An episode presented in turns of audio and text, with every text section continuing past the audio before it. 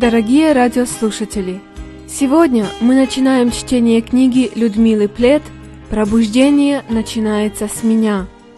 Дорогой друг, эта книга представляет собой личный рассказ Эрла Штегина, евангелиста и миссионера из Южной Африки, через которого Господь даровал великое духовное пробуждение среди жестокого и воинствующего племени Зулу – это племя, начисливающее около 7 миллионов человек, является самым большим и наиболее цивилизованным черным племенем в Южноафриканской республике. Слова автора Мысль о создании данной книги была положена мне на сердце самим Господом. Во время моего посещения миссионерской станции Кваси-Забанту, которая является центром пробуждения – в конце 1986 в начале 1987 года. То есть как раз через 20 лет после начала пробуждения. Голос Божий, которому невозможно было противостоять, снова и снова звучал во мне, побуждая взяться за этот труд. То, что мне лично пришлось увидеть и пережить в этом месте духовного пробуждения, буквально перевернуло все в моей душе – заставив о многом задуматься и многое пересмотреть. И я благодарю Бога за все, что Он при этом во мне совершил.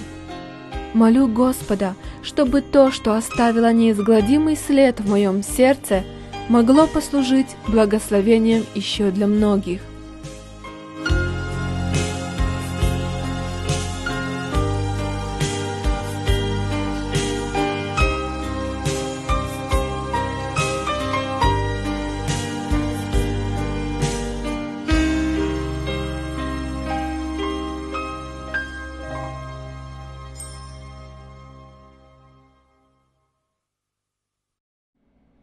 Если пшеничное зерно, падшее в землю, не умрет, то останется одно, а если умрет, то принесет много плода. Приступая к своему рассказу, я хочу сначала вернуться далеко назад, к прошлому столетию. В 1840-е, в 1850-е годы в северной части Германии, в городке Гембарсбурге, жил один лютеранский проповедник по имени Луи Хармс. При его проповеди Господь даровал пробуждение в окрестностях равнины Люнебург. Все больше и больше людей приходило в церковь, пока там уже не было больше места. В одно время одного собрания в день было недостаточно, и Луи Хармсу пришлось проводить еще одно служение после обеда. Но и этого оказалось мало. Так велика была жажда слышания Слова Божьего. Тогда он стал проводить по три собрания в день. Люди шли пешком десятки километров, чтобы попасть на воскресное богослужение. В те времена население города Гемберсбурга жило довольно бедно. Дети крестьян проводили недобрую жизнь. Они много пили и жили полностью в мире и грехе. Однако при проповеди этого пастора молодые люди начали каяться. Они переставали пьянствовать и блудить, прекращали хитрить и обманывать. Однажды, придя к Луи Хармсу, они сказали ему, «Послушай, пастор, мы хотели бы проповедовать Евангелие язычникам. Они тоже должны услышать то, что слышим мы».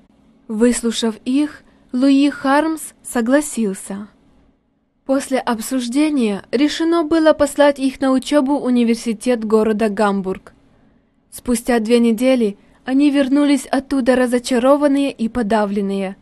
Оказалось, что профессора нашли их слишком глупыми для получения образования, необходимого для проповедника.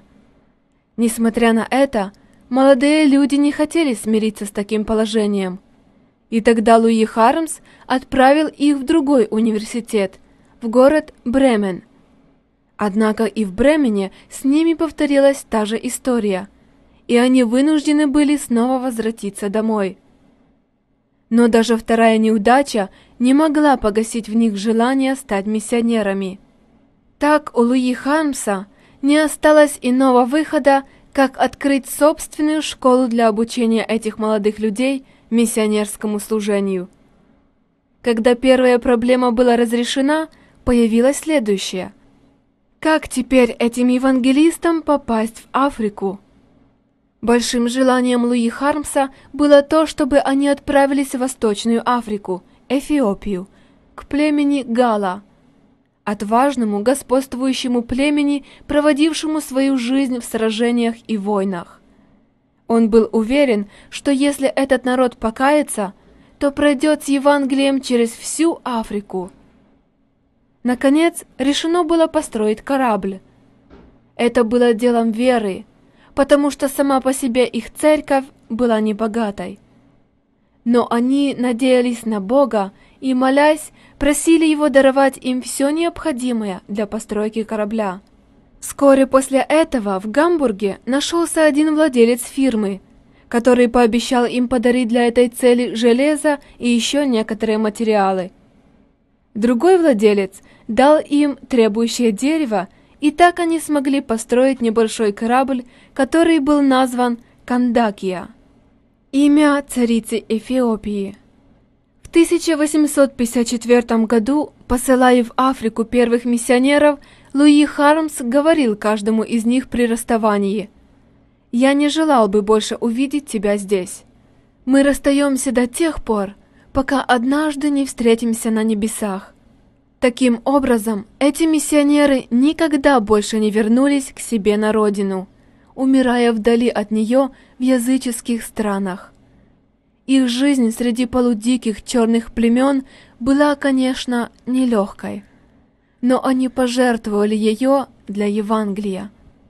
Покинув Германию, корабль взял свой курс на Восточную Африку – но когда они, приближаясь к цели, остановились около Момбаза, то оказалось, что все двери в Эфиопию были для них закрыты. Итак, разочарованные, подавленные и разбитые, они вынуждены были возвращаться назад. Можно себе представить, какие чувства владели ими при этом. На обратном пути их судно пристало к пристани города Дурбан – в Южной Африке. Вытащив свои трампеты, духовные музыкальные трубы, они начали играть на них, стоя на палубе корабля. В это время в Дурбане находился один миссионер по имени Миренский, который прибыл в эту провинцию Натал из берлинской миссии в том же году. Услышав звуки играющих трампет, он сразу же определил, что это немцы – Взойдя на корабль, он встретился с миссионерами из Гембарсбурга, которые рассказали ему всю печальную историю. Узнав, что они не получили в Эфиопии разрешения для их миссионерской работы, Миренский начал утешать и ободрять их. «Оставайтесь здесь, среди племени Зулу», — говорил он. «Это не менее сильный и воинственный народ, чем племя Гала. Несите им Евангелие, ведь они тоже ничего не знают о Господе. Послушавшись его совета, миссионеры решили остаться в Южной Африке. И с тех пор люди немецкого происхождения хорошо известны черным из племени Зулу. Так впервые началась там миссионерская работа.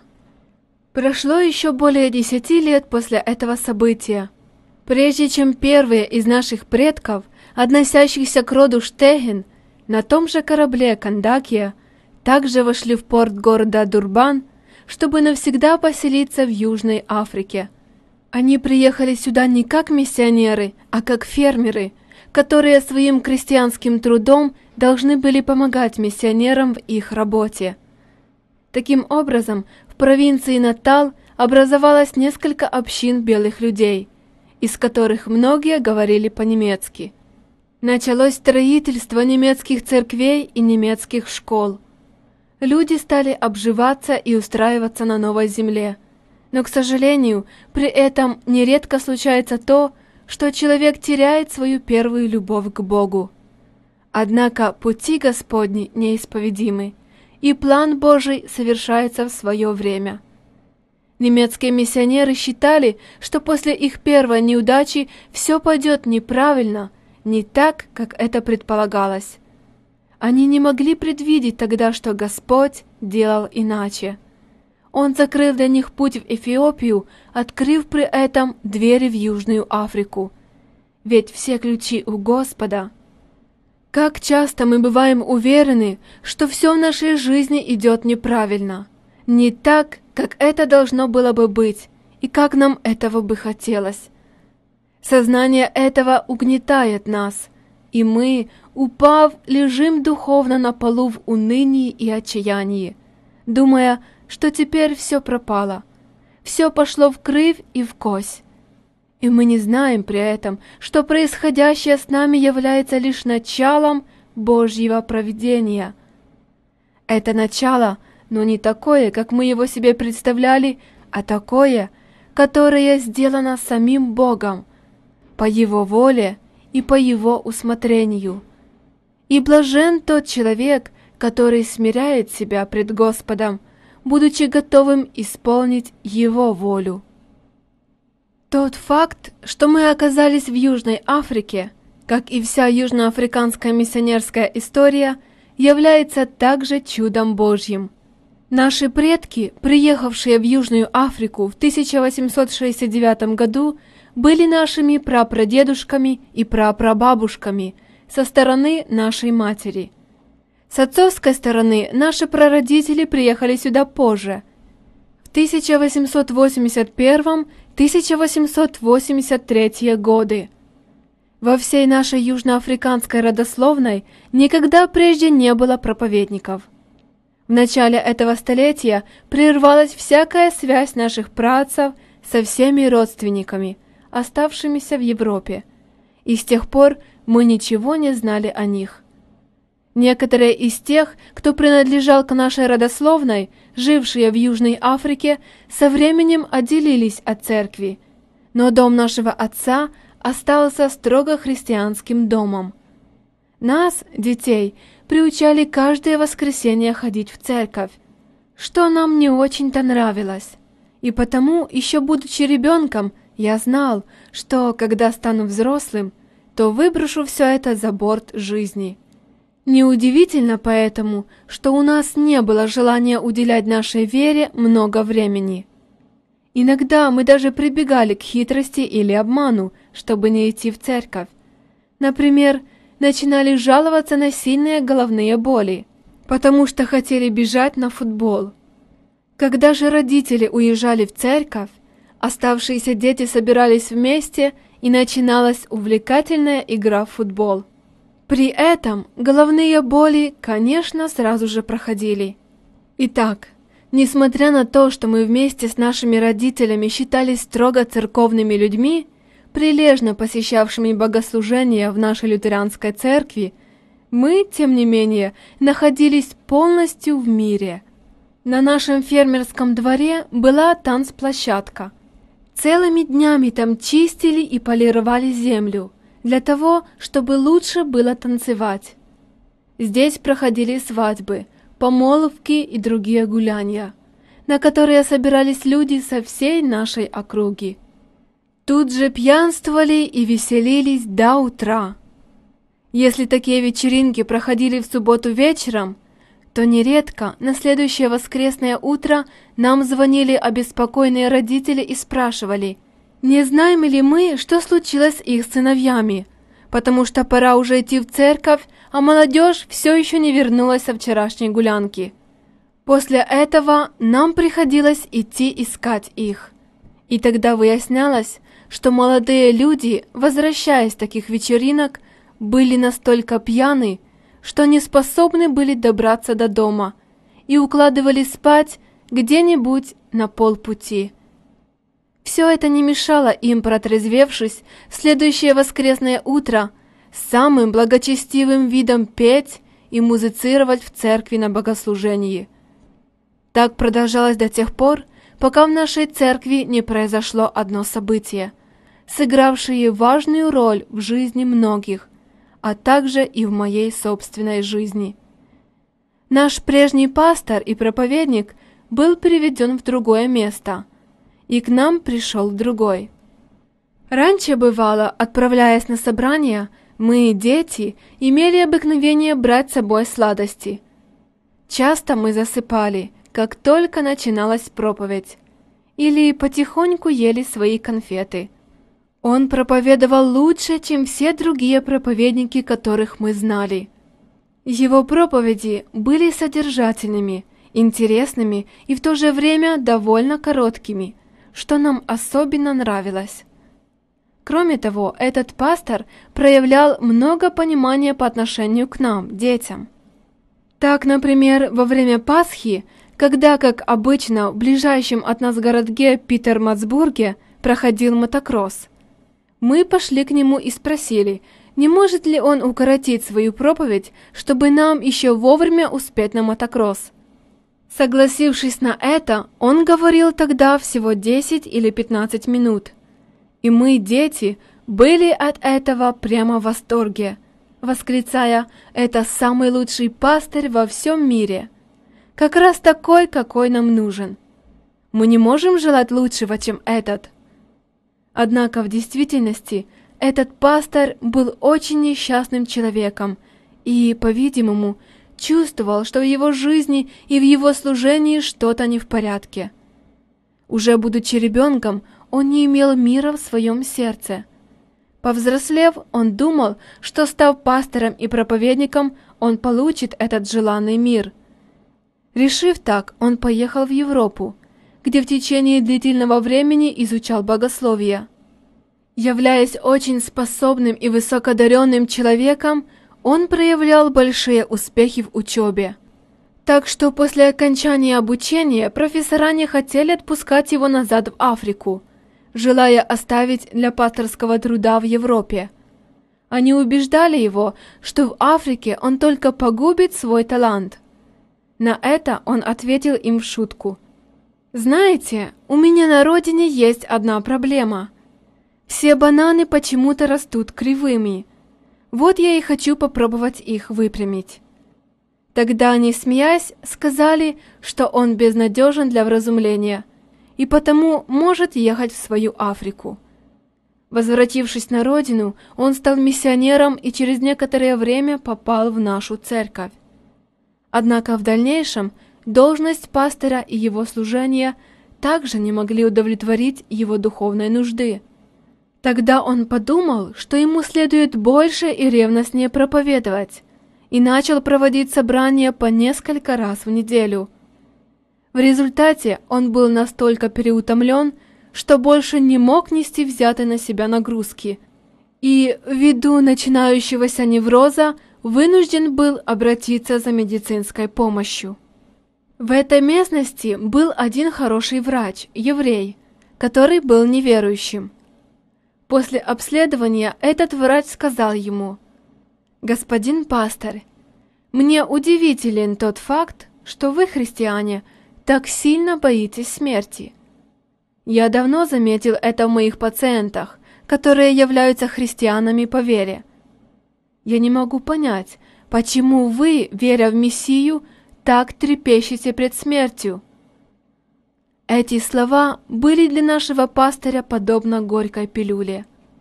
Во избежание развития тяжелого невроза, врач посоветовал ему оставить пасторское служение не менее чем на три месяца – и даже лечь в больницу для проведения стационарного лечения. Отклонив это предложение, пастор возвратился к себе домой подавленным и удрученным. Слова, сказанные врачом, не давали ему покоя, и после некоторых размышлений он сказал, обращаясь к своей жене, «Не может быть, чтобы во всем этом мире не нашлось человека, который бы мог мне помочь. Я чувствую, что моей душе чего-то не хватает. Я не знаю, что это, но ведь должен же быть кто-нибудь, кто мог бы мне это подсказать.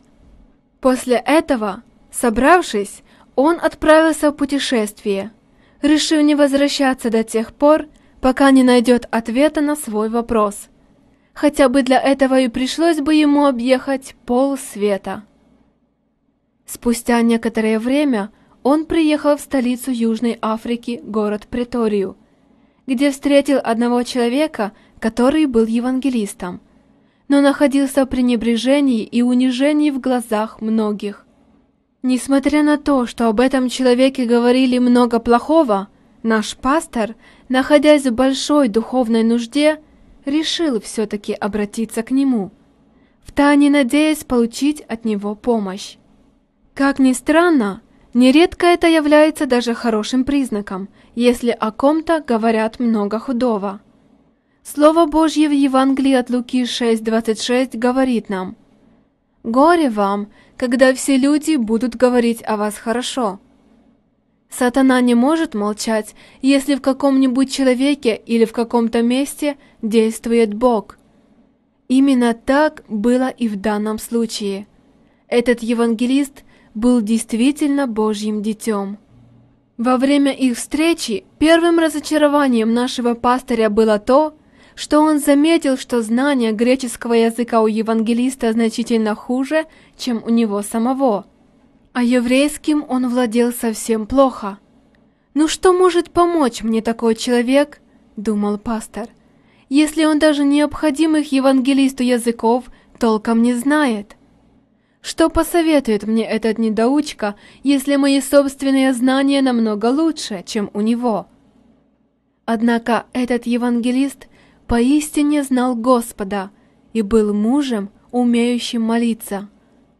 Слушая своего посетителя, он внутренне горячо молился за него, говоря, «Господь Иисус, я прошу Тебя, разрушь стоящую преграду, пролей свой свет в сердце этого человека, ибо он нуждается в Тебе».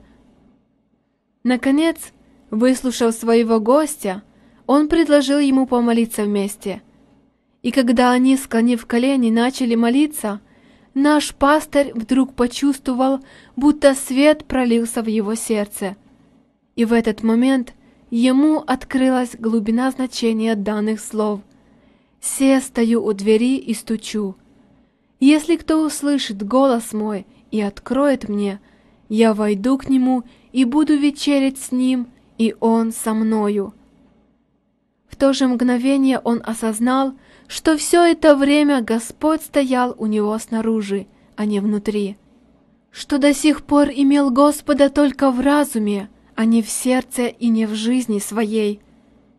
С детской верой он просил, «Господь, войди в мое сердце и в мою жизнь». Ему казалось это чудом, когда он, преобразившийся и с внутренним миром, поднялся со своих колен – это был важнейший день в его жизни –